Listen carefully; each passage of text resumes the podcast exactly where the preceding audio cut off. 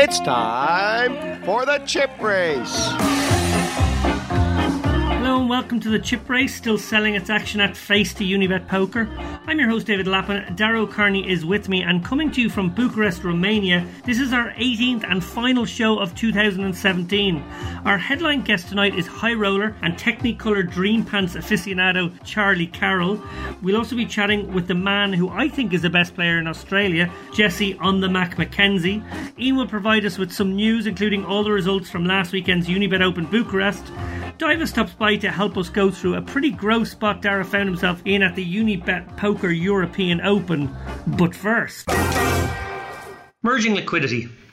Back in July, Spain, France, Italy, and Portugal signed an agreement on the sharing of their online poker pools. While the agreement at this stage only creates a framework for negotiation between the four regulatory authorities, it is hoped that cooperation is on the horizon for these ring fenced poker territories. Dara, this is clearly good news and bodes well for the future of poker in Europe. But can you give our listeners a bit of history on how these countries became ring fenced economies in the first place?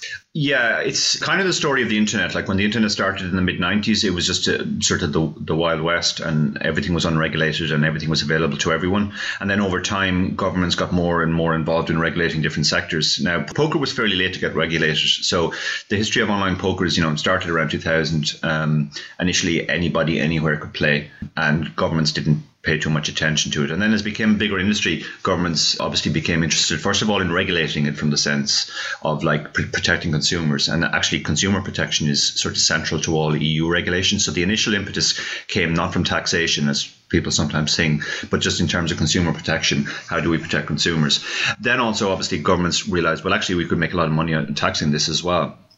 So individual countries started looking into first of all how how they could regulate it, and then secondly how they could uh, tax it. And when that starts to happen, then governments start to realize, well, wait a minute, we don't actually have jurisdiction to tax foreigners and uh, or, or, to regulate foreigners. So we're going to have to find some way of ring fencing to make sure that only people from our country play and are subject to our regulations. So you saw the emergence of French sites, French only sites, Spanish only sites, Italian only sites, all the countries that decided to regulate first and to uh, to ring fence. The problem is that once that happened, they didn't realize that because the market was quite small in those countries, that they, they didn't have the necessary liquidity to keep going. So all of those markets went into pretty sharp decline. I mean, Italy was an absolute booming uh, poker economy until it became ring fenced, and then it, it essentially almost withered up and died. Similar story in France, similar story in Spain, and the top professionals in those countries had to move country to be able to access the bigger markets. So it, it didn't really work in the sense of either protecting consumers, because all that happened was that the thing kind of died on its feet, and it's not a big tax revenue generator either. So now, the in, in recognition of that, those countries are trying to think of some way that they can pool all their liquidity, maybe agree a common set of rules, and agree Italian players their tax goes to the Italian government, French players their tax goes to the French government, and so on, and, and work all that out. But it's a fairly complex set of issues that needs to be sorted out, so it may take quite a while.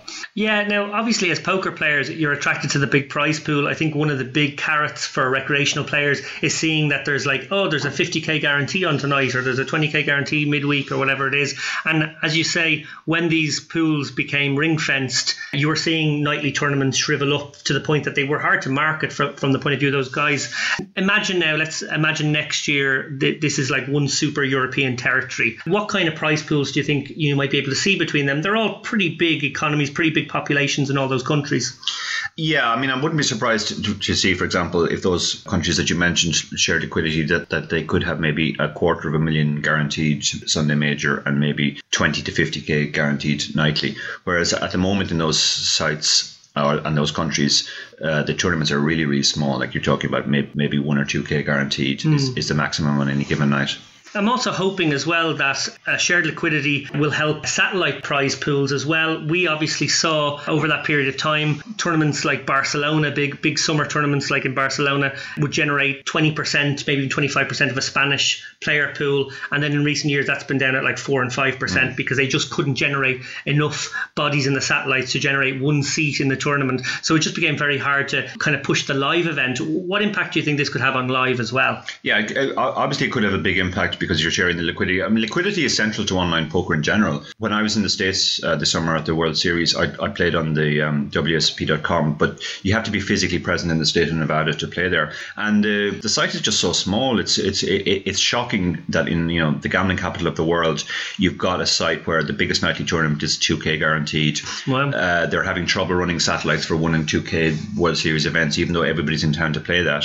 And in the European countries where the ring fence, we've had the same problems. Live events and live tours have withered up and died. So by sharing liquidity, and in the States, individual states are also looking to share liquidity, you have the chance to at least reignite the, the live scene again. Yeah, now we've we've obviously segued into America now, but that brings up some interesting facts. Obviously, post UIGEA, we spoke about that a few weeks ago, mainly when bitching about Chris Ferguson, but it, it, it, did create a situation where poker was banned all across America initially, and now one by one, Nevada, California are in the mix to come back into it at some point. New that Jersey. could be New Jersey's obviously there.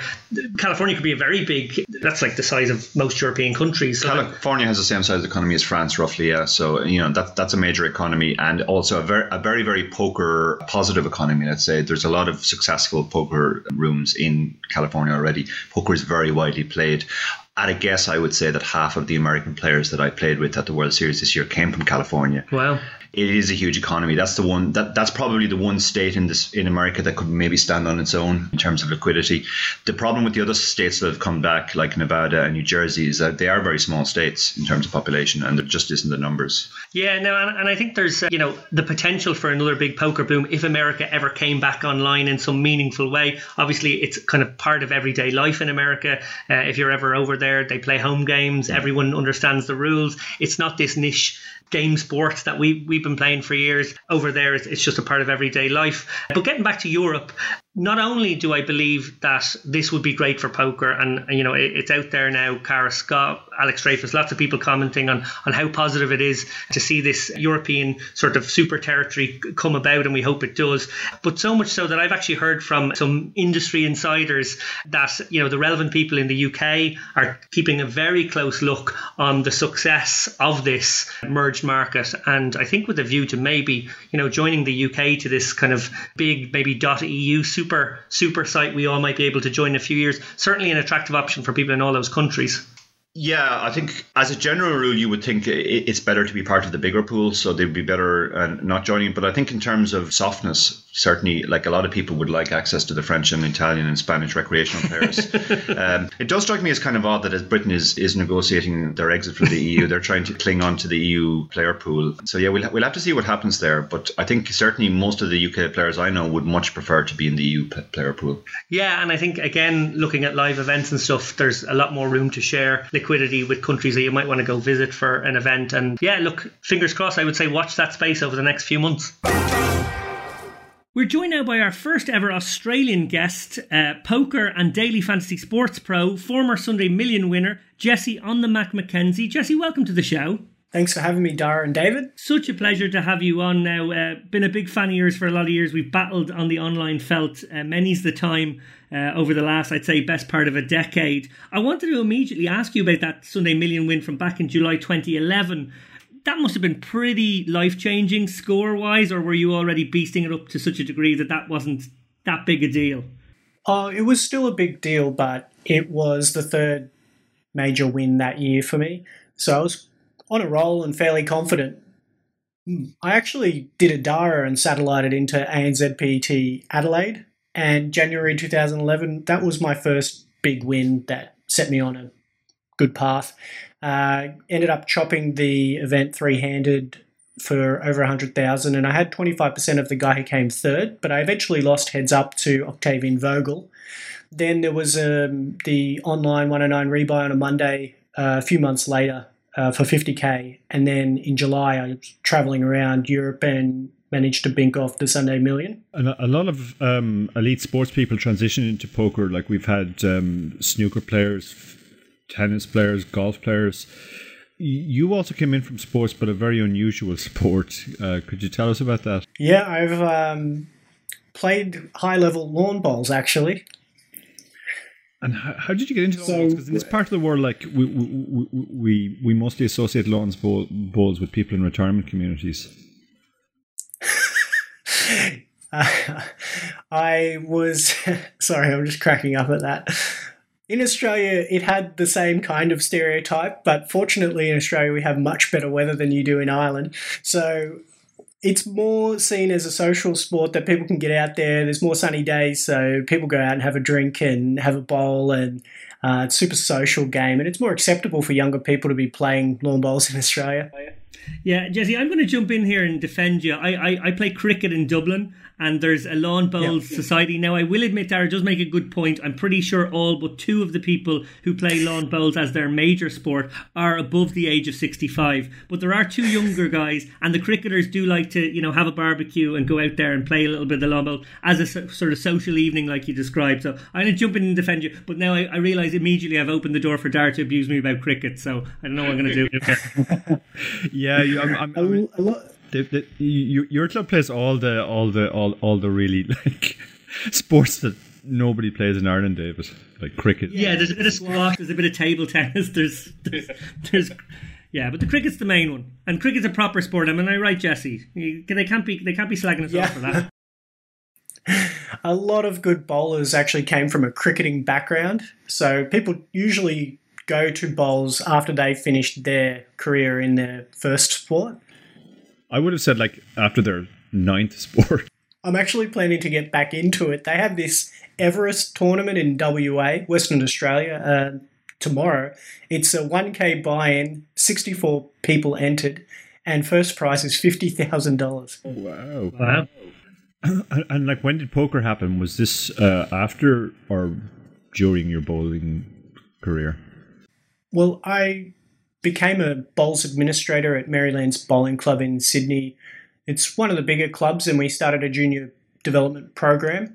Um, at that point, I started to play a little bit of Australian Poker League poker at the bowling club itself. It's quite a big club. You guys probably have a lot of smaller clubs, but our registered clubs here in New South Wales are really large organisations with a fair bit of money behind them from gaming machines.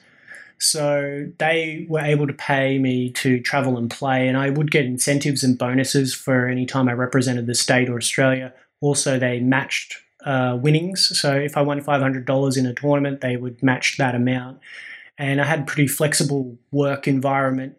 Um, during that time, I started playing poker, and then I got a few good results. And I proved to myself that I could be a consistent winner at poker at that stage. And I had that win in Adelaide in 2011, but I think I committed to poker about three months earlier.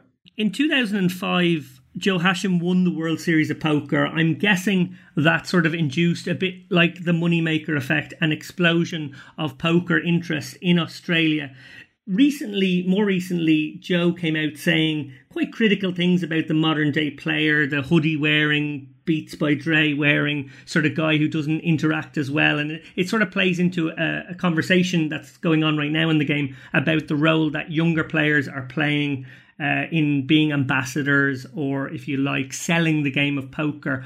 Could you give me a, a, sort of a brief summary of like what the effect from your perspective of Joe Hachem winning that World Series was, and then also sort of how the game has evolved in the last decade, and, and maybe touch on some of Joe's points? Sure. Well, Joe is still the most well known Australian poker player who I think still sits on top of the money list, and he's still an influential character in Australian poker uh, Melbourne being the main hub for poker in Australia, and Crown Poker being the leading casino to offer poker. Um, I tend to agree with a lot of what he says. Myself at the table, I try to be as personable as I can be and make people feel welcome and enjoy themselves because that's you know that's what I want too. I want to have a good time. Even though we're competing, we can still have a good attitude and be respectful and um, compete with um, a sense of fairness. Um, I I agree with the sentiments of what he said. Maybe I don't like him singling out certain things like hoodie wearing or headphones. Like I've done that. I've worn those. Sometimes you just don't want to talk to people at the table. And the beauty of being able to play poker is that you can do that. You can turn up to the table, tune out, and, and just play. Um, so coming from an online background, there have been many times where I just wanted to sit down and just focus on my game, and playing live poker for online poker players can be quite boring and tedious. So maybe that's something that's not quite understood by live players is is the background and just the action that you have online and the constant decision making compared to the live environment. Uh, but overall, I agree with what Joe says, and he's still the number one most known poker player in Australia, and he had a huge influence on development of poker here in Australia. The field sizes started to grow in Melbourne after a Lebanese chiropractor binked the World Series of Poker main event. It was all over ESPN. It was all on the TV. It was everywhere. Well, look, flash forward to 2015 when my co-host uh, had his biggest live result. You can tell he actually wrote these questions. Uh, coming second in the WSOP, uh, I believe you were one of his biggest investors. Uh, I think I'm right in saying that you even uh, th- that you hadn't even met Dara at this point, but you did still at the same time make a decision to take a punt on a what 50 something year old guy from the other side of the world why was that I just I felt like some common ground with Dara. Like we have played online as well, and I could see he was a winning online player. But I just had some kind of connection with his background story of him being an elite athlete in endurance running, and I I saw some value in the package that he put out there, which was including the seniors event, and um, I was more than willing to take a piece because I, I just thought he would be so consistent with his decision making and patient as with his background th- through marathon running. Um, but his online graph is pretty impressive. And I was actually in the same apartment with the prodigies, Jordan Westmorland, when um, yeah, of course. Dara managed to chop heads up the Super Tuesday. And it was during Sydney ANZPT. And to to let your viewers know, in Australia to play the Super Tuesday, you have to be getting up at like 3 a.m. So the night before, I had 10% swaps with Jordan uh, if I woke up and played, but I didn't. I slept in, and they eventually got heads up with each other, and uh, I missed out. But I got to see how Dara played, as well as Jordan on that final table, and um, living with them was a great learning experience. And um, I that's how I guess I got the belief in Dara to buy a percentage. Yeah, th- thankfully it worked out. The popular view of Aussie poker, I guess, without being too insulting, is that it's very fishy.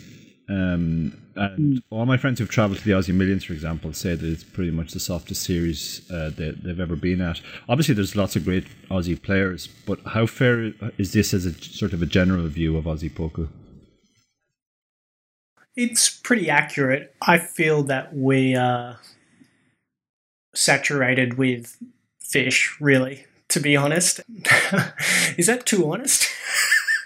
no, I, I, I think I think in a way what happens for you guys is because you're on the other side of the world, because you're not playing that sort of American European schedule that most people grind, which to be honest, I think is where the game probably online moves forward in its greatest leaps. Unless you're willing to, as you said, get up at three in the morning, that's not a schedule you'll play. So you'll play a more Asian centric schedule where maybe there's a reinforcement of errors, maybe that the curve is not, you know, moving towards GTO quite as quickly and um, and then when you play live of course you're playing against other Australians who maybe aren't in the game as long. Like even as an Irish person, we've been playing the game as long as anyone outside of America. So I, I think there is some sort of advantage to that.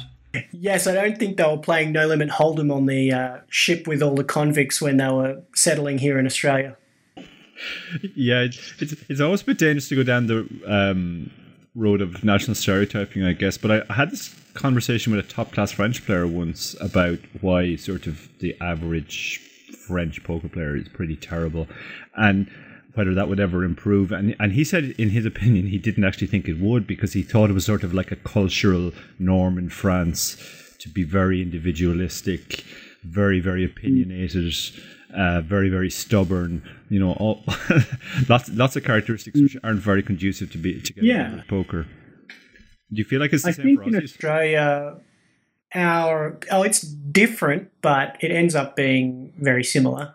And i think the main characteristics of australian poker players would be that they are laid back they like to take risks and they're in it to win and they they're unafraid uh, we've had it pretty good here for many years and everyone is on a has a really good standard of living. So people just like to spend their money how they want in their recreational time. So that results in some pretty good poker games here. Well, speaking of poker in Australia and some of those games you described, you might be more reliant on those home games maybe over the next little while. Australia, of course, had its own Black Friday recently. We talked a little bit about Black Friday at the top of the show. Does this mean relocation for you and the Aussie online pros, or will you kind of further transition into other games, other um, kind of forms of gambling, or will you do what a lot of Americans did and just start grinding a live circuit?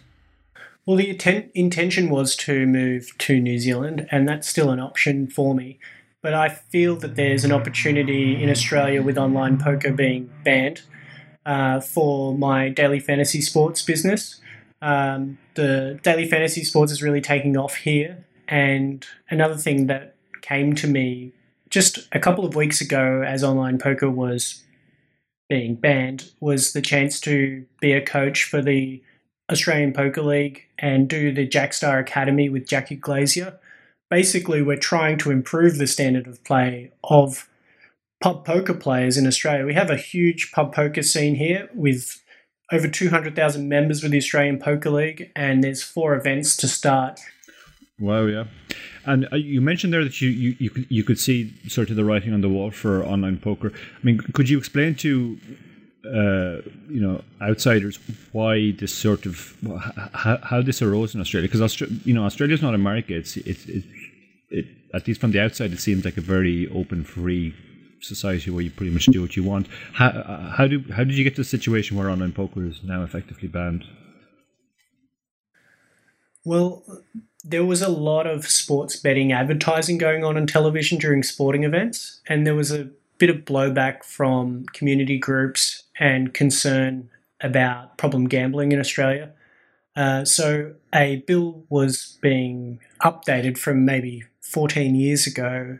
Um, the legislation was in regard to sports betting mainly, but poker was tacked onto it as well. Uh, even though they were looking at live in play betting, they were trying to ban operators from overseas offering their services to Australians who were not licensed in Australia.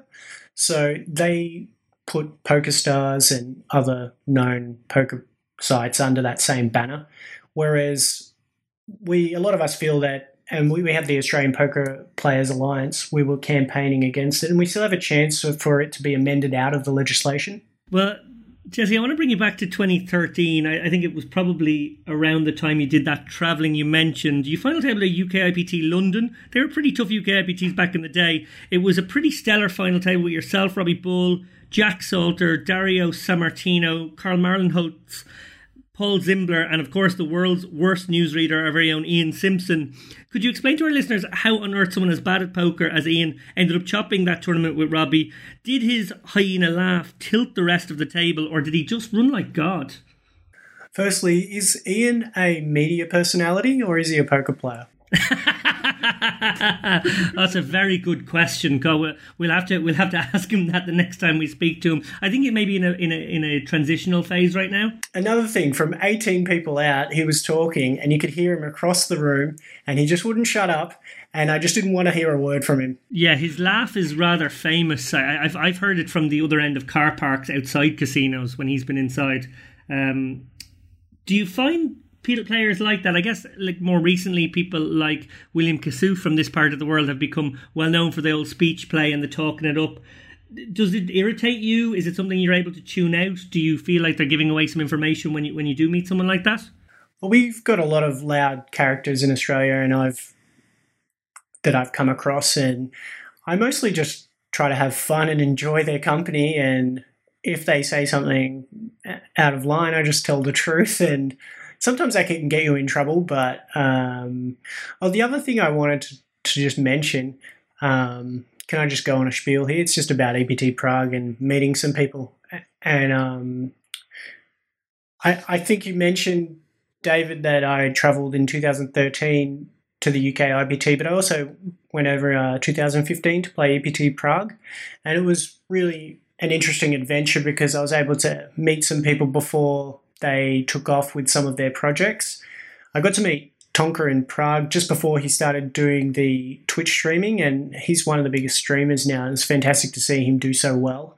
And I also was lucky enough to have breakfast with Random Chew and Timex before he started the um, player. What is it? It's Poker Shares, isn't it? Poker Shares. Yeah, so it was pretty interesting being able to meet these guys just before they went and did some awesome things just outside of poker, but um, they, they still play, and obviously Tonka's still streaming. And I mean, to see him get to play Phil Hellmuth was pretty awesome. Indeed, it was. Now, with that in mind, and, and I guess it will be my final question to wrap up, I just want to ask you about that sort of entrepreneurial side. You mentioned Tonka there, you mentioned uh, Timex you obviously have an entrepreneurial spirit yourself, the things that you've been organizing with Jackie Glazier and whatnot. Is that how you see the future going? Is there a transition away from poker into other industries, or will there always be a kind of a, a poker, fantasy sports gambling aspect to what you do?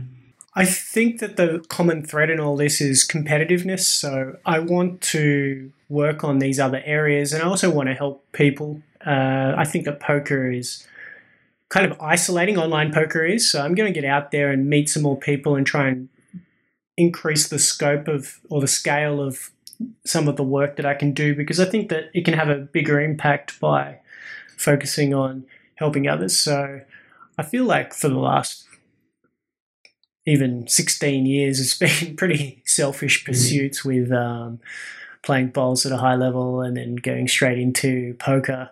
Um, so I get good feelings from helping and sharing and uh, working on new projects. Well, Jesse McKenzie, it has been an absolute treat. It has been lovely to speak to you from, I don't know, 15,000 miles away. Uh, you know, Australia, obviously, the game is in a transitional period now. It's going to maybe move from an online centric game to a live one. We hope that amendment uh, can get maybe can fix the laws and, and you guys can be back online soon. But if not, we wish you all the best with live poker and, of course, all the other endeavors that you're into these days. It's been an absolute pleasure. Thank you, Dara. Thank you, David. Thanks, Jesse, because I know it's after midnight where you are. So no, not a worry at all. Thanks for getting up early. Take care. It's time for Ian Simpson with the news. Hello and welcome back to the news. The 10th anniversary of the Unibet Open Tour has just come to its conclusion, with Bucharest being its final destination. Uh, we've literally got off the just got off the plane to record the news here. Uh, I personally had a blast on this trip, despite not cashing in the high roller or the main event. Uh, the atmosphere was a really friendly one. The players' party and the hip hop bingo uh, were ridiculously fun sort of side things for us to get involved with. Um, Marius Petra was our eventual champion. Uh, he took home 90,925 euros in the main event for his efforts in besting the 502 player field. So massive congratulations to him. Uh, next week, the Unibet team are off to Manchester to close out the Unibet UK tour with its final stop. Uh, the £220 event is always a good laugh, and with two Unibet Open packages added to the prize pool and bounties on all of the ambassadors' heads, it's probably the best value 200 120 quid comp in the UK. So I'm really excited to uh, to attend that. Are you excited for it, buddy? Yeah, I'm really looking forward to it. Look, uh, f- first of all, what a phenomenal event in Bucharest. I had such a good time. The Unibet events team absolutely outdid themselves with a memorable festival, both on and off the tables. You alluded there to the, I think they called it Blingo. Um, yeah, hip hop bingo. That's of, what it was. Yeah, but there was loads of parties as well. Shout out to obviously Dara O'Kearney who did a double cash about the main and high roller. He got a bit unlucky actually in the latter, narrowly missing out on a final table there. Um, I don't think any of the other ambassadors. Maybe actually I'm wrong. Sorry, Danmar cashed as well as I recall. Uh, Dan Murariu, uh, he is our Romanian, so he had the local knowledge. Uh, to his advantage. Um, congrats to him on cashing as well. Um, but yeah, I think we were pretty busy off the tables too, Eni. There were a lot of parties, some pretty off the hook parties. A lot of parties. I think I got in at 6 a.m. two nights in a row or something ridiculous. Uh, no, no, I got it. Well, we would have got in earlier, but we found the Romanian KFC place to go to before bed each night. So uh, we couldn't we couldn't resist. It was the best chicken restaurant we've ever found. Yeah, I got to agree there. As a connoisseur of deep fried late night chicken, uh, obviously my, my, my favorite being uh, le chicken cottage um, at six in the morning, walking over the carcasses of dead chickens to try and get my order in. Uh, no, this place is actually a step above that. To be honest, it's a, it's a classy joint. It's it's good. It's good. Uh, finally, from us, uh, we've got a small brag to be had. Uh, the Chip Race had a lovely article penned for it, written by a former guest of the show, Jason Glatzer, for PokerNews.com. Uh, Jason highlighted just how successful the show has been these past four seasons when he penned an article on the account of the history of the show, which started back in 2015. Uh, you can find that article by searching the Poker News website for History Behind the Chip Race well worth a read. And thank you very much for the kind words from Jason there. Yeah, I got to agree with you there. Jason, who you'll remember from uh, this season and back in episode one, he, Darren, and I had a spirited debate about the poker media. We really appreciate him giving us such great exposure and for confirming, of course, to the world that the story of how the show came into being with Darren and I resembles the plot to Brokeback Mountain. oh, God. I d- I didn't know you and uh, Dara were that close, but yeah, fine. That's all good. There was a reference to it was getting tighter and tighter again in the later one. I was like, oh, here. Love it. Before I let you go with the news, I do want to give a little shout out. A result that slipped through the cracks uh, last week. Fintan Gavin won the Mega Stacks in Connacht for 9k, and he'll actually represent Ireland in the upcoming European Nations Cup alongside team captain Andy Black, also a former guest, Irish Open champion Patrick Clark, last year's Irish Open third place finisher Chris Dowling, also a former guest. It's actually quite an interesting format. It's uh, duplicate poker. It's the format they've used in the past. Dara obviously played the last one. He did very well in that. It was a successful Irish team. They are reigning champions. They felt like a bit of insider knowledge from Dara would help. So he's going to be on their virtual rail each evening, I think, maybe helping them lower variance in uh, what is a unique format. Oh, best of luck to those guys out there playing that event. Well, it remains that I will see you next week in Manchester. It will be our last stop, of course, as you pointed out. Really looking forward to that one, a, a real community vibe. Uh, at the Unibet UK Tour. Uh, there's going to be loads more of them next year. I've already spoken to the higher ups in Unibet and the Unibet Opens and Unibet UK Tours and the DSOs for that matter under uh, the stewardship of the fantastic Alex Henry will be all over the map in Europe next year. You get all the insider knowledge. After we stop recording, you're going to have to tell me uh, where we're going next year. Oh, I will. I have, I, I have the calendar ready until maybe oh May or June. That's it from the news. Thank you very much for listening. Cheers, David. Take care. For strategy this week, we're going to look at a hand that Dara O'Kearney played at Big Blind 1K at the recent Unibet Poker European Open in Las Vegas. He'd gotten deep into the night, one of those long day ones we'd been playing, and a pretty kind of weird hand transpired. Uh, he was at the same table as Belgian regular Eggy Adrians, who managed to finish fifth in the tournament. He was also up against a few players with whom he wasn't so familiar. Daiva Byrne is here too. Thank you for stopping by again, Daiva. So, Dara, without further ado, can you talk us both through the spot? Yeah, I started the hand with about 45k, which is 45 big blinds. It was the second table that I played at, and I come to the table relatively short and managed to build my stack.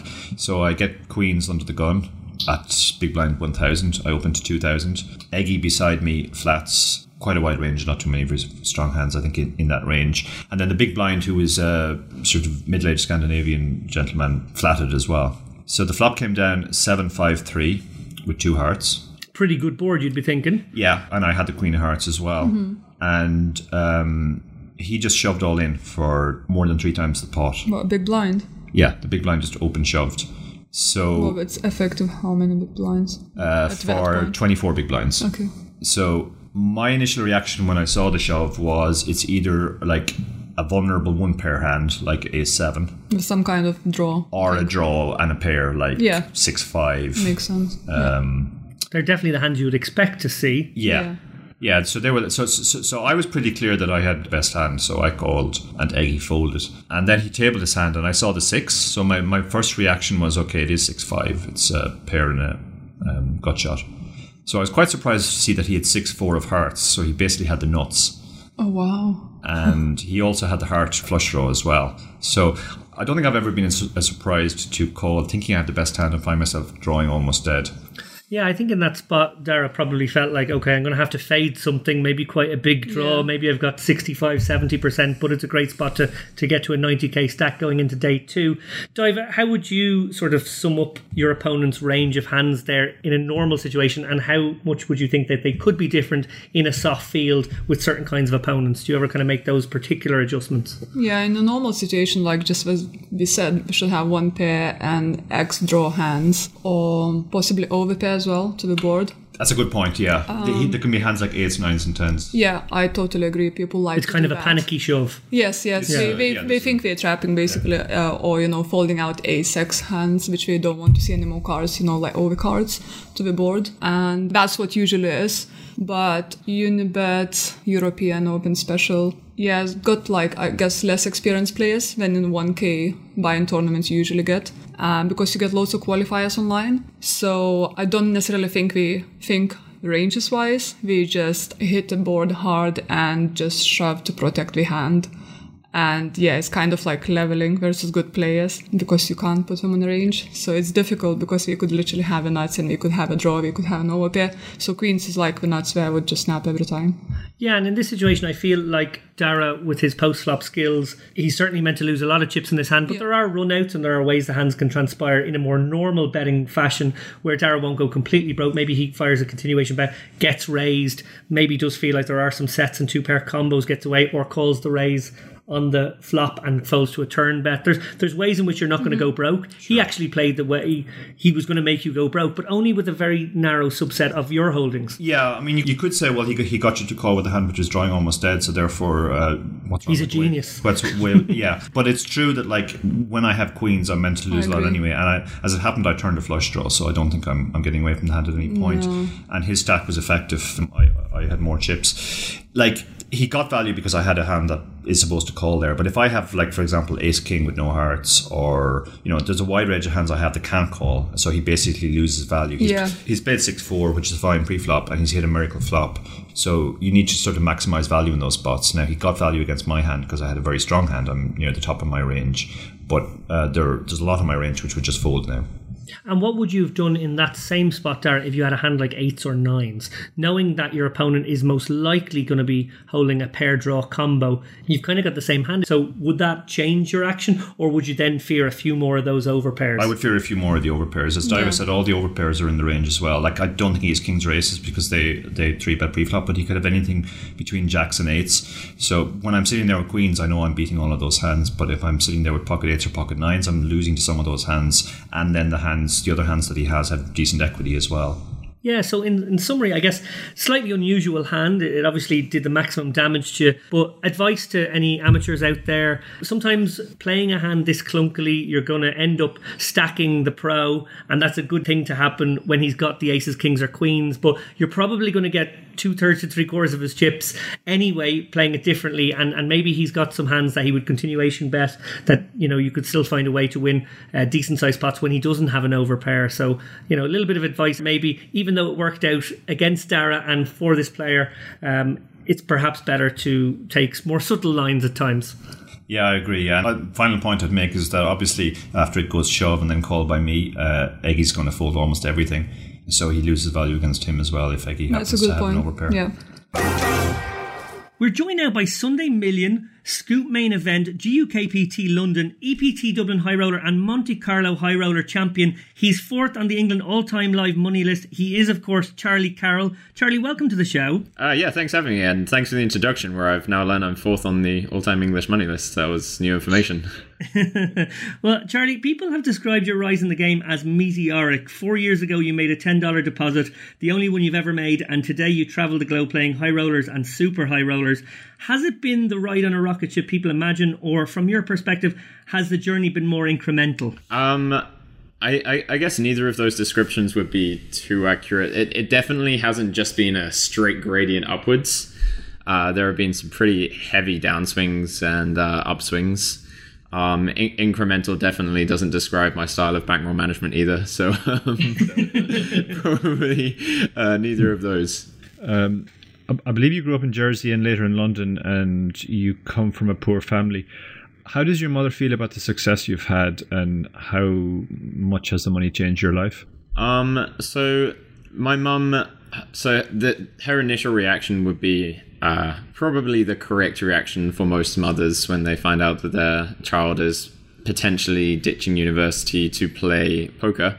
Uh, which was concerned but supportive, and uh, that concern definitely was very very strong in the beginning. Even though uh, from a young age she, she's definitely trusted my opinion on things because I've I've always tended to have good rationality at least behind my decisions, even if they're the wrong ones. When I was living in Jersey and I was making say like one k a day, I think that was the point where it switched, and she realized that I might uh, be able to do this long term and it for it to be a good decision for me. Uh, and since around that time, she's been nothing but supportive. Uh, the the money, it's definitely increased a lot of different things in my life. And I, I say this hesitantly but then i'm hesitant to be hesitant because i don't i don't want to sound like I, I i'm just not not embracing exactly how lucky i am to be in the position i am. But um money money's never been too important to me. And uh, the lifestyle that i like to live and that uh, my girlfriend and i are choosing to live at the moment doesn't actually involve too much money um so I, I, I, think the main thing that poker has given me is the liberty, and the money is just a, a, side project that I'm going to try and turn into other things. That's fascinating. Well, Charlie, you have garnered the reputation as something of a speech play aficionado. Um, I witnessed this firsthand when we first met at the EPT Dublin a few years ago. It seemed to me that. Yeah, it seemed to me that every interaction at the table, no matter how genuinely friendly, to be fair, also came with a sort of forensic attention to detail. Like your antennae were up and you were profiling the players, sizing them all up, working out their limitations. Uh, I'm sure you worked out a few of mine. Um, and then it seemed like everybody was getting their own tailored speech a little later on when the time came for them to play a hand with you. You seem to genuinely enjoy this part of the game. Is this so? Yeah, it's it's something that isn't actually as calculated as it often can come across. Um, I really, really enjoy just speaking to people in general, and that there's no disingenuous intent when it comes to just sitting down and introducing myself to people and asking people what they're like and finding out their stories and things like that. Um, but I, I, I guess I, I have found myself in a lot of situations almost I, it, it, feels like unethical to say it, but it's poker, so whatevs. But almost, almost utilizing the information that I get from speaking to people to try and induce talk from them or trying to induce a reaction from them when I do speak to them. Um, which I really don't like the predatory nature of poker, but that, that is the the the game that we play, so I'm I'm okay with it. uh, I played with you at the same festival, and one thing I remember is I remember seeing you looking at a piece of paper with a player's name on it as we were going on a break. I think I read somewhere that you and Ben Heath have a master list of players and their live tendencies, and I also read that you've picked up on a bunch of live tells on the German high rollers, uh, the guys you call the Fedorbots. Uh, are both of these things true? And if so, is there anything you'd be willing to divulge? uh, the first thing is true. I, I wasn't actually aware that I'd told people that. So that I mean, what I I don't really mind at this point. Um, that's kind of funny. I did. I probably wasn't meant to. Um, the I, I don't ever remember calling them Fedorbots. That uh, if I if I did, then I, I take that back. I, I recognize there are different groups of Germans, and it's probably not great to homogenize the, the whole German high rollers because there's quite quite a few of them. Um, I will not comment too much on the live tells of the Germans specifically. Uh, I, I I don't think they have too bad, uh, too many more tells than the average player. It's, I, I think when I said that, I was using them as a good illustrator of when you could sit down at the table and someone could be ostensibly on a bad table, but with the utilization of live tells, you could actually be on a pretty sick table. Um, yeah. So I, I more use them as an example just because they're so fucking good at poker. Okay. That's interesting. One of the things I find about live tells, and I'm clearly not as good in this area as you are, but personally, I find uh, I can pick up, you know, a lot on sort of recreational players or weaker players. But as you move up the skill levels, sort of less and less. Uh, I mean, do you find a lot of useful information uh, on players, say even in high rollers, like against good regs? Uh, yeah, I, I, I think I do. So when you're looking for live reads, that I, I, I would deduce that probably means that you would find something that's more player specific.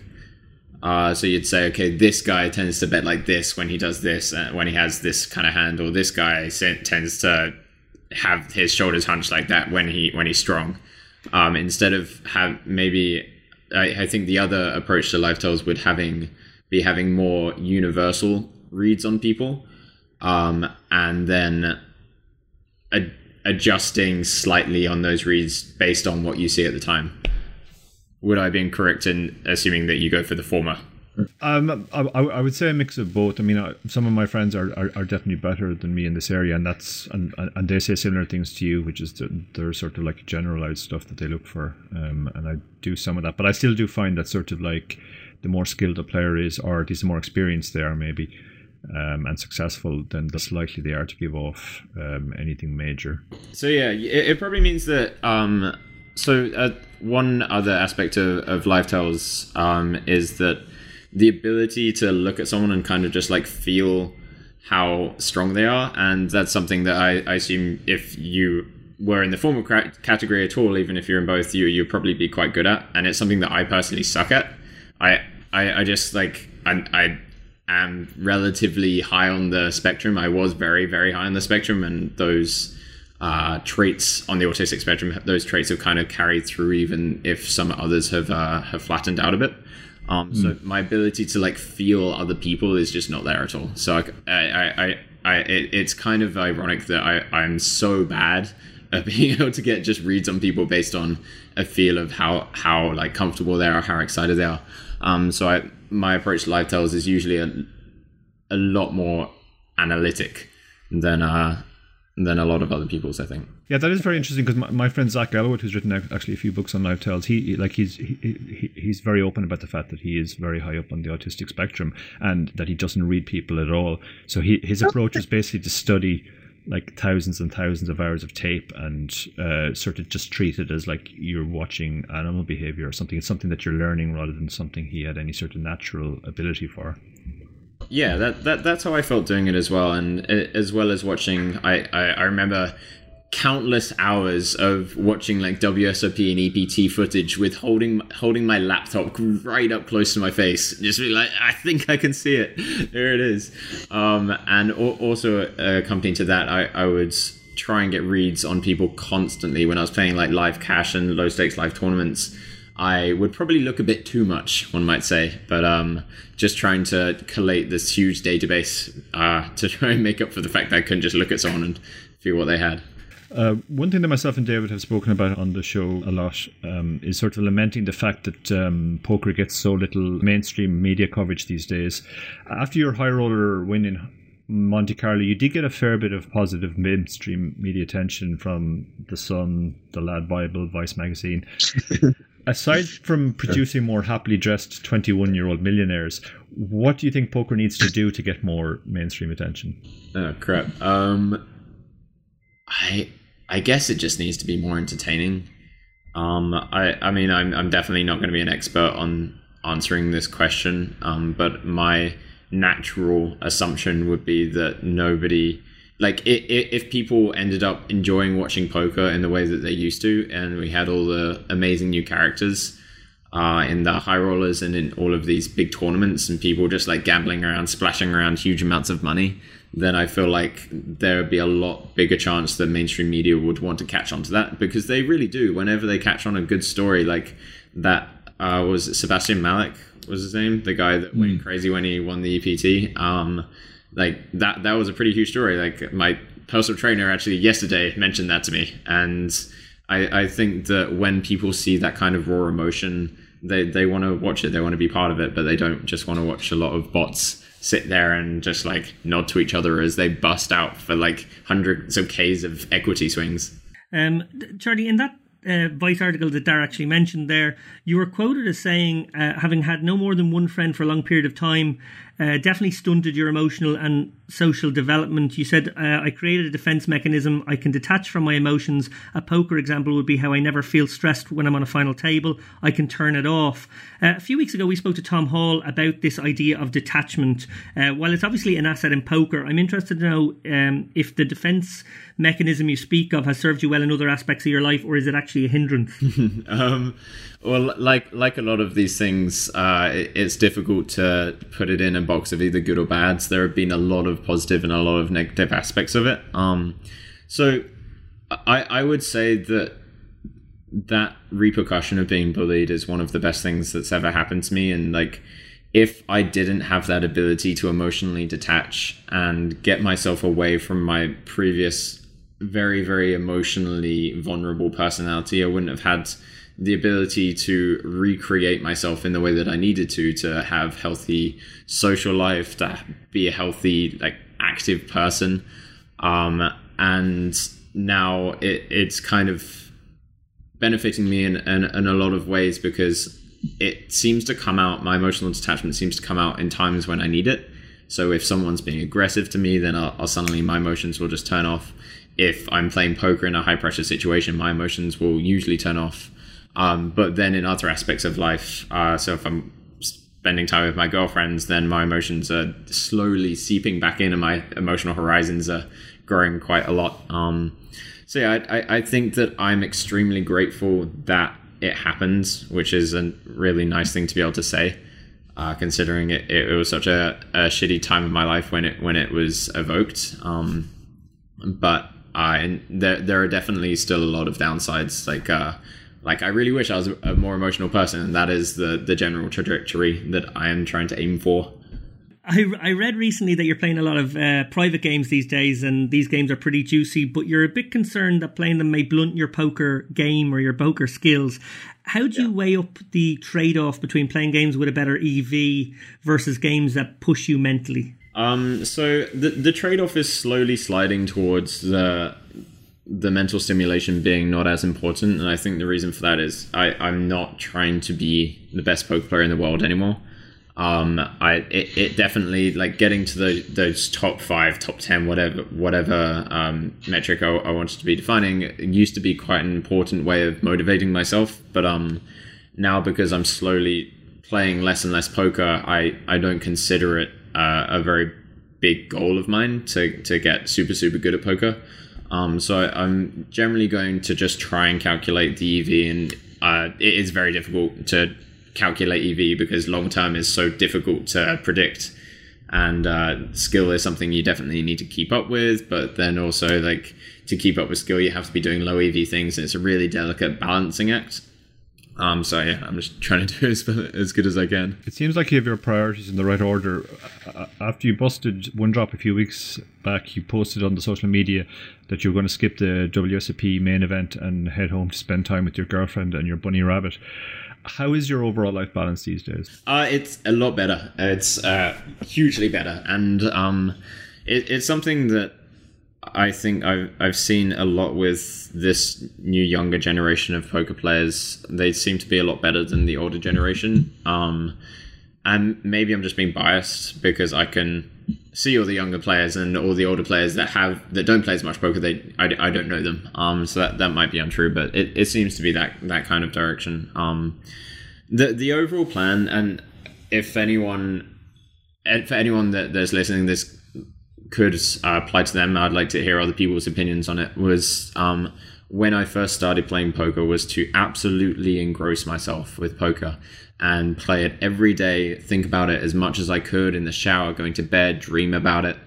um, and just put every single other aspect of my life aside as much as I could without going too far. Um, mm. And the reason for that is because I, I felt like the long term benefits of getting insanely good at a game were just, at this game, were just so huge. And everything else, like social life, um, health. They, they were things that are important, but wouldn't go away if I if I just put them aside for a year or two. Um, and I, am really happy with the decision that I, I, I, took. So the the goal was to engross myself and get to as high high spot in the poke world as I was capable of getting. Stay there until I had a steady enough bankroll to live my life and go on to other things and use it as a stepping stone and then slowly taper off and play less and less and less, and eventually probably you know once a year kind of thing.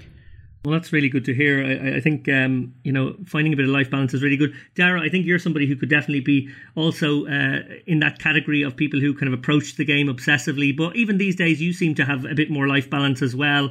Um, how do you find the, that sort of um, dichotomy these days? Yeah, I mean, well, we spoke about this when we spoke to Tom in the sense that, like, I don't think I'm a naturally balanced person um, or even a naturally disciplined person. I think I just channel my compulsions um, pretty well into into into healthy stuff. I like that. like running initially, and then um, and, and, poker now, which is which has you know been very good for me in terms of caring for my looking after my family and so on. But I mean, I do have like you know a, a very happy marriage and three fully grown kids now, so I think the balance has kind of happened by accident around me rather than any particular, any particular steps. I think I, I, I think I'm pretty bad on this on this stuff. Actually, I, I just have a So- very obsessive personality.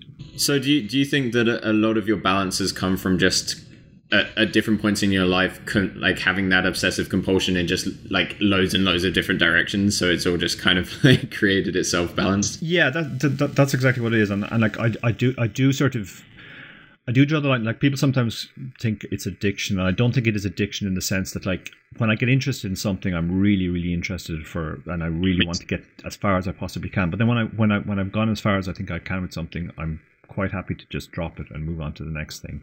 Um, Yeah, that- there always seems to be like one overarching passion at any given time, and then lots of other things that I'm also very interested in, which may actually in the future become the main thing. But uh, and then around that, I've obviously built, you know, I've, I've, had my um, my marriage and my kids.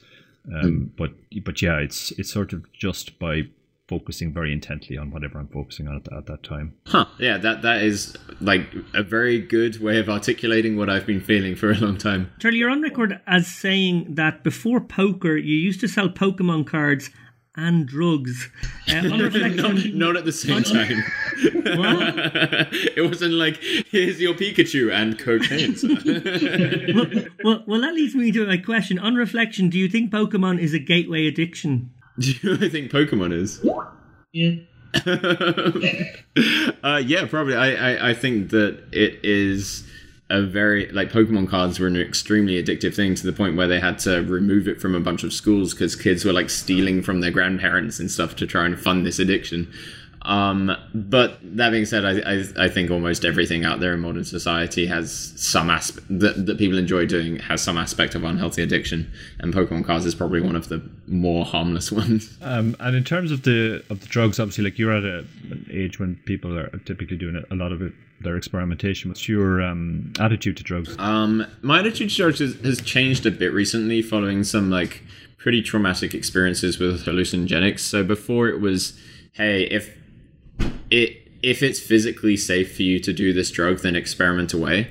Um, But always do your research on how physically safe it is and be cautious with that. But now it's uh, I, I'm definitely leaning towards more of a do a mental health check as well, and a very strong one and a very stern one. Um, but I, I, I do think that society's attitudes, and it's, it's a very like stereotypical druggy opinion, but I think the society's attitudes towards drugs is still so heavily skewed in the direction of don't use these things, they're dangerous, they're horrible, they're going to kill you. That I, I really feel like it's important for people who can articulate the the benefits to drugs to articulate it. Yeah, like my, my my my sort of evolution on this is like when I when I was around your age, I certainly did more than my fair share of experimentation, and then probably at a certain point realized that it was actually a lot more dangerous, both physically and mentally, than than I than I had Yeah. thought. Like one of the problems with the way that society deals with it is, you get this sort of like, oh, drugs are bad, and that's the end of the discussion. There's no real sort of informed uh, thing on like Yeah. what what it actually does to you. So so then I think I reached a point in my sort of late twenties, early thirties where I decided, okay, well, I have this sort of addictive personality, but I don't want to go on doing drugs as much.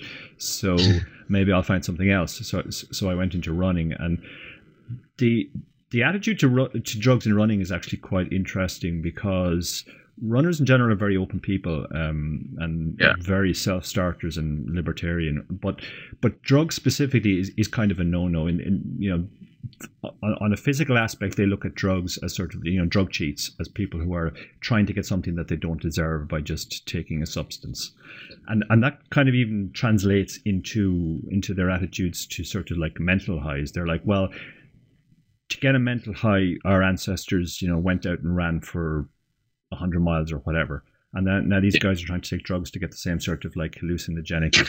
Uh, feel. Uh, feel. That's such a cool parallel. Yeah. I would have never heard that in a thousand years. That's so good. One of, and one of the things I used to do was like I used to run 24 hour races. And when I described that to people, they, they used to say, well, why on earth would you do this to yourself? Like the state you finish the race in is terrible. And what do you get out of it? And one of the few things I could actually sort of point a finger at was the, the trance like state you get to in the middle of a race like that. It's, it's better than any drug high that I ever had.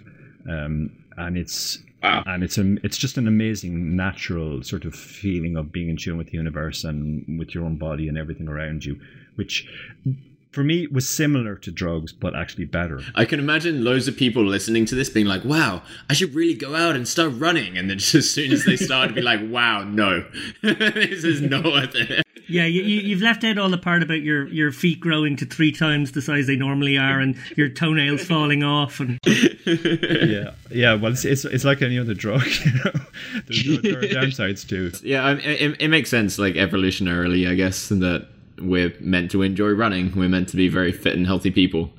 And getting getting back in touch with that must feel good. And Charlie, to pick up on that, something that we are keen to talk about, maybe in a future topical section on the show, is drugs in poker, and to what extent the taking of either performance enhancers, I guess, is the right description of them in terms of what they bring to a poker player, um, whether that be a methamphetamine, a speed-like substance which can help focus or concentration, or even something as simple as cocaine, which can maybe help you play a longer session. Do you think it's fair when guys use those and then sit down at a poker table? Are, are they taking the same edge that a guy on nandrolone is doing in cycling?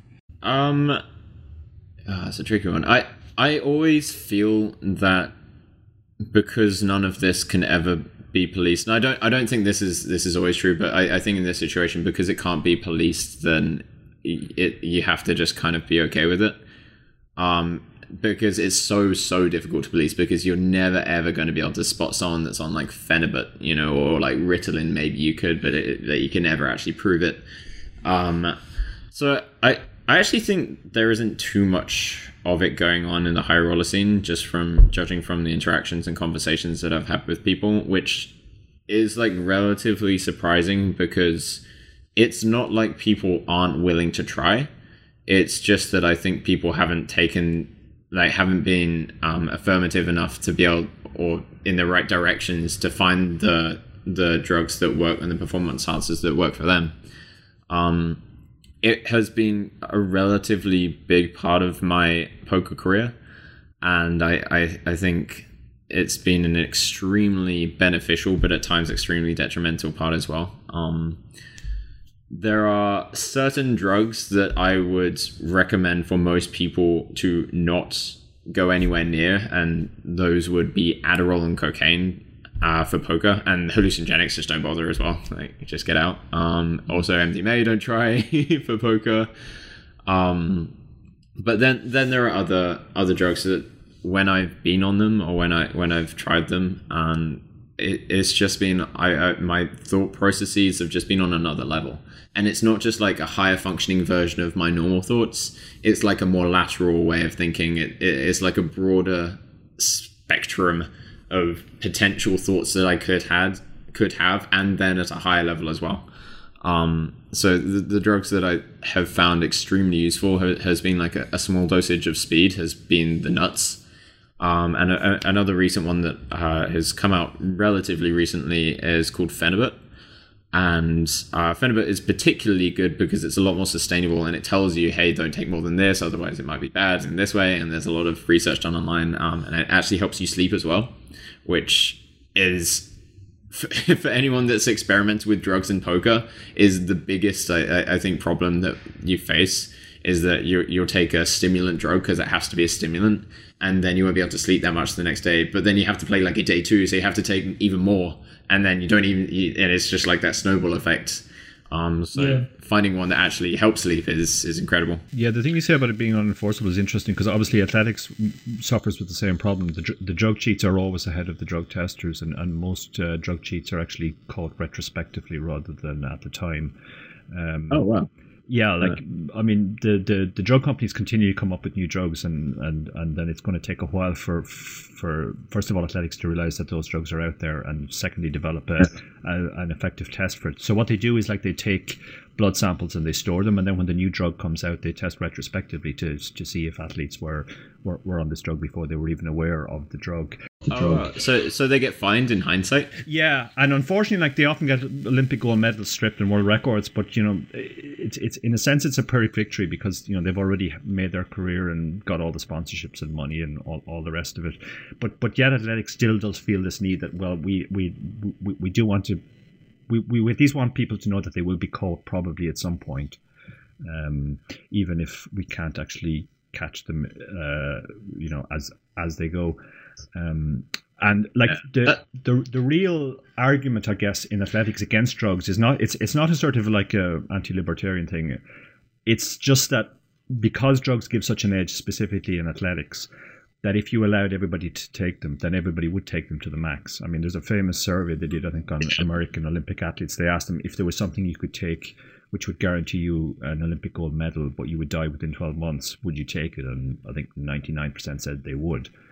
Um, so, so, so you you would reach the stage where people would just that would become the whole focus of their life, and you know they'd completely destroy their health in, in the process. It's probably not the same in in in poker because there's not the same sort of clear benefit to to yeah. any one drug. A, a question about that. So, I it must be so difficult to determine what the correct sentencing or fine or whatever um, punishment uh, you should give for, for runners or athletes taking these drugs because, like you said, they're still incentivized to take it. So, like, it, is there any very it have have the has the community come up with an actual like good sentencing and good punishment that everyone's happy with that actually disincentivizes people, or is there no overlap between a fair punishment and one that would decent decentivize people. Unfortunately, if you, I, I, think in athletics, if you make the decision to, to cheat, um, there there is no real strong disincentive because you you are always going to be caught after the event, and by that's you know you've got you've got all your money and, and, and your career might be on the wind down anyway. I think the bigger uh, disincentive is sort of self policing from the community in in that like once you're exposed as a drug cheat, you are a persona non gratis. Um, you know, it the, the the Chris Ferguson equivalent in running could not come back and be, be, be greeted as warmly as Chris Ferguson has been uh, at the World Series. You know, you would just you're just a total persona non gratis, and so people don't necessarily want to go through that sort of ignominy for all their lives. And I think that's the more effective um, disincentive than sort of like, oh, we're going to take away your gold medal, but everybody's going to still remember you winning that gold medal, or we're going to denounce you as a drug cheat, but you're you're already going to be, but you get to keep your fifty million in, in sponsorships. That's really interesting. Just uh, I, I briefly mentioned on a, a, podcast I did recently the Chris Ferguson thing. What what are your guys' stance on that? Well, I saw your uh, interview actually on that one. I, I listened to it, and um, I know you you probably came from a place that I came from initially when I used to have this d- debate with Dara, which I, I, had a bit of sympathy for Chris because I actually know a few of his friends. I know a little bit about what happened on the inside, and I know it was certainly um, you know he would have been at the forefront of them not profit taking at certain points. He would have been the one pushing a sort of more honourable business model uh, than maybe some of his colleagues. But at the same time, his biggest mistake was hiring Bitar, who was probably the real bad guy in all of this. And he's on the hook for that. You know, that was his call right out of the door. A lot of the other pros who invested their money in uh, Full Tilt when it was a startup uh, were very skeptical of Ray Bitar as well. But ultimately, Chris's voice uh, alongside Lederer was enough for Bitar to sort of take control of the company. And it, it was those decisions that really you know, p- put them in the position they were. And uh, I, I, don't know. Overall, I, I, still feel very sort of splintered on it. I, I, do come. I try to come from a place of sympathy for Chris, but I ultimately can't can't get there. there's, there's two basic problems. The first problem is like when you are so, so in, in, in, in integral to a company as he was full tilt and you do have to take responsibility for what happened uh, even if you were internally arguing against uh, some of the more um, audacious stuff that they were doing, the the, the, the pure grabs. But I mean, you, you do you do have to hold your hands up and accept responsibility for that. And I'm, I'm not sure that Chris ever did that. And another thing is like when Howard Lederer came back, he he at least made some sort of attempt to to set the record straight. But Chris has never done that. Chris has never apologized. Chris has never given an interview to try and explain.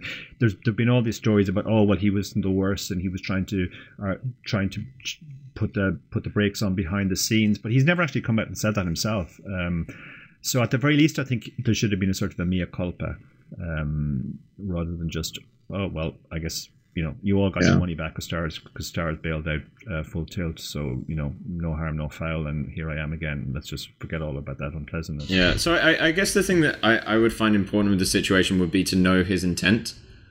Um, and I, I anything other than that, like hi, hiring Bitar, I, I don't know anything about that. But if, if his intent was good and he thought it was going to be a good move for the company and was thinking ethically when he was doing that, then I, I couldn't care less if the, if it turned out to be a bad decision. I wouldn't judge Chris based on making a mistake. Like we all make like so many mistakes every day, and um, But we do come out and acknowledge them then, Charlie, as well. Like, I think that is, and that's kind of Dara's point too, is that if he came out and, and, and set the record straight, I have a feeling he is a good story to tell. I have a feeling that when somebody finally gets that interview off Chris, it could make people a little more sympathetic to him, a little more open to uh, accepting him back into the community, if you, if you like. But he's just never done it. And maybe it's a lawyer's opinion that he was told just you should never do this. But I, I think that's the biggest problem. And I think that's the barrier that nobody can get past at the moment. Or, well, most people can't. I, I mean, I, I kind of agree that, I mean, like, it, obviously, if you're, uh, any of us were in his position, it, it would feel right for us to come out and speak about him, like, hey, this is what I was trying to do. I'm sorry it turned out like this. Like, I fucked up or I didn't fuck up or whatever. But I, I think that without knowing him super personally and not knowing why he's not coming out and speaking about it, I, I can't ever ha- harbor negative feelings towards him because it might be because he might suffer an an- anxiety attack. It might be because his lawyer said it. It, might be because he, he just thinks it's unfair that he has to defend his position. He might be hiding something. He might be malicious. Like, we don't know. And I think I personally would like to treat that as innocent until proven guilty. Uh, as, and I, I think even though I, I do agree and uh, with everything you guys are saying, I, I, I think that it, it feels like he really needs to just be like, hey guys, this is what happened. Here's the responsibility I had. Here's what I tried to do. Um, I I think that that still doesn't justify anywhere near the amount of hate that he's got from the poker community, and I really think that they're just hating him for something that a bunch of other people did, very likely.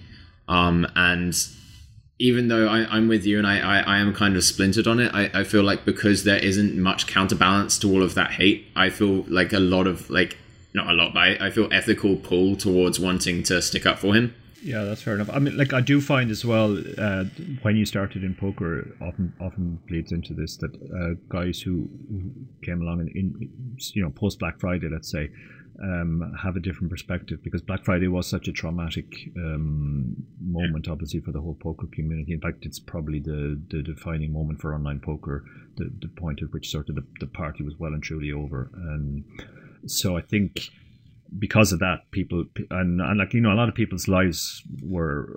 I mean, we were fine because we were we, we were in Europe, but a lot of my friends who were in America, their lives were either you know they either lost their job overnight or they were forced to move out of the country.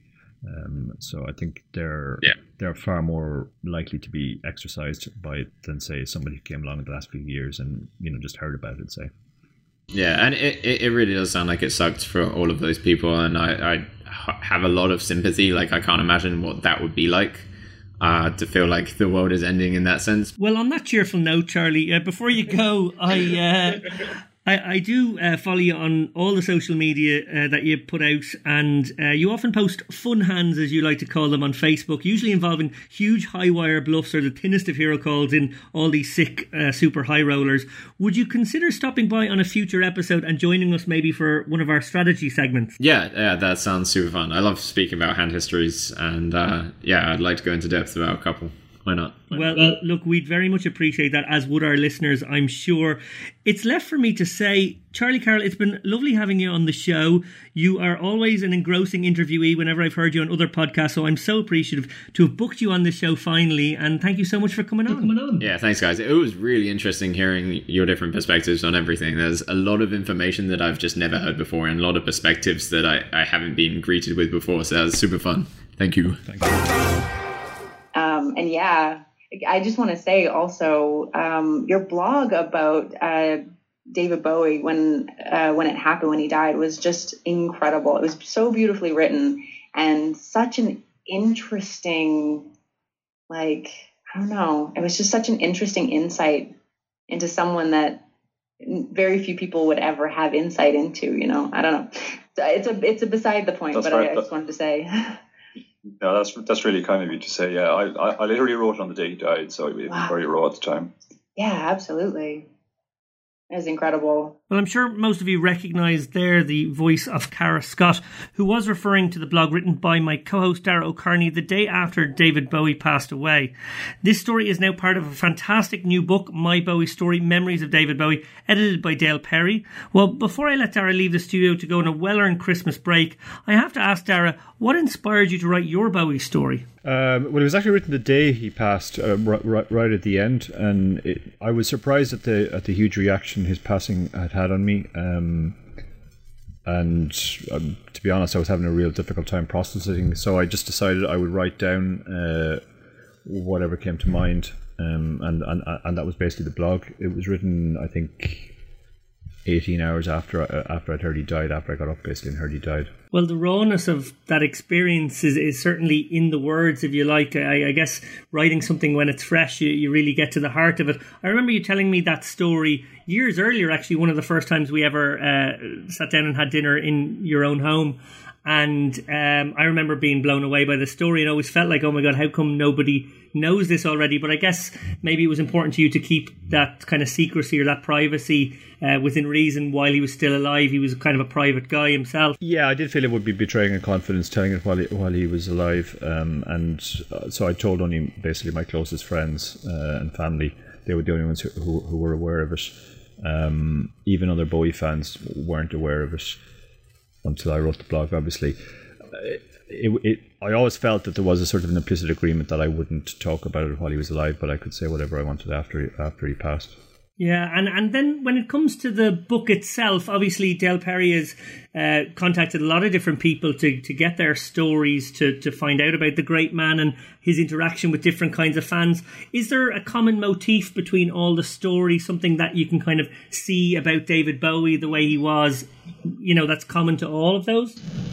Yeah, I think the common thing is that Bowie Bowie's um, the way that Bowie interacted with his fans was very different from the way that celebrities normally interact with fans. I think celebrities in general see fans maybe as sort of like central to their career or important to their career, but in no way important to their art. Whereas Bowie saw fans as very, very central to his art. He he used to make the comparison that an artist who, who writes just for themselves is basically a tree um, falling in a forest with nobody around it's it's the the the, the audience's perception is he saw as integral to art. Um, so for him, he started the art piece when it when, when he wrote his song, but the but it was completed by um, the audience when they heard it and reacted to whatever way they were uh, they, they, were going to react, and that that then became the art piece rather than just the actual pure song. So with this in mind, he was always interested in in, in, in, in fans' reactions to his work and and, and to his art. Um, so he did actually seek out fans over the course of his entire career. Um, he sort of interacted with fans not as a sort of like come and worship me, but a sort of like well, let's talk about uh, what you think of of, of of of this particular song or what it makes you, you know what what emotions it brings up in you or what do you think it's about.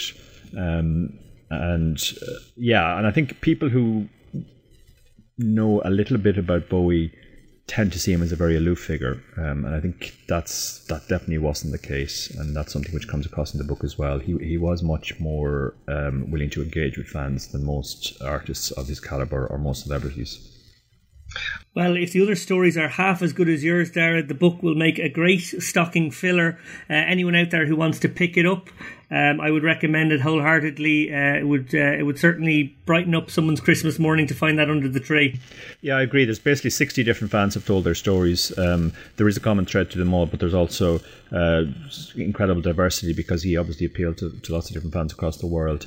Um, and it's it's 60 stories over four decades. Um, so it's you know different versions of David Bowie uh, come out through the stories as well. So I think if you're a Bowie fan or if you know anybody who's a Bowie fan, I think they'd really enjoy this. Great stuff. Playing us out this week is Dara O'Kearney reading an excerpt from that story, available now as part of a collection in the book My Bowie Story Memories of David Bowie. I was 18 years old when I became a lifelong David Bowie fan. That summer I did my leaving cert and was counting down the days till I left my parents' home. I saw it as an escape from a deeply unhappy childhood and household. It seemed like from the moment I could understand what she was saying, my mother wanted to reinforce that life was a pile of shit. All attempts to succeed at anything or find love with anyone were doomed to fail, and it was best not to even try. Growing up in a small town in Ireland at the time, with the widely held views that any sort of ambition was just getting notions above your station, simply added to the unhappiness. So it's fair to say that I left my, with my mother's words of, You'll never amount to anything ringing in my ears. I was in the market for other parental role models with a more appealing message. David Bowie, a seemingly reluctant star who critiqued and criticised his own fame, with his central message for outsiders that no matter how much of an outsider or loser or weirdo you feel like at times, you do not have to conform to the restrictions and demands of others, and the only person you really have to answer to is yourself, seemed ideal. Most of the fans I talked to after his death expressed surprise and even dismay at the, dis- at the depth of feeling his passing had engendered in them. Bowie fans tend to be cynics by nature one even lamented, Good God, I feel like all those pathetic Princess Diana people. The reason for this, I think, was that Bowie was the guy who reached fans who never wanted to be fans of anyone in the first place. An icon for iconoclasts, an idol for people who were uncomfortable at the very notion of idolatry. This was Bowie's hardcore appeal. His unparalleled individualism attracted individuals who are naturally uncomfortable at any sort of supposed communal experience. He appealed to nonconformists, oddities, and outsiders. Thanks again to Charlie, Jesse, and Daiva. We'll be back sometime early in the new year with another batch of shows. In the meantime, keep an eye on our YouTube page for interviews, bonus material, and strategy content. Until then, from Dara, Ian, and myself, good night and good luck.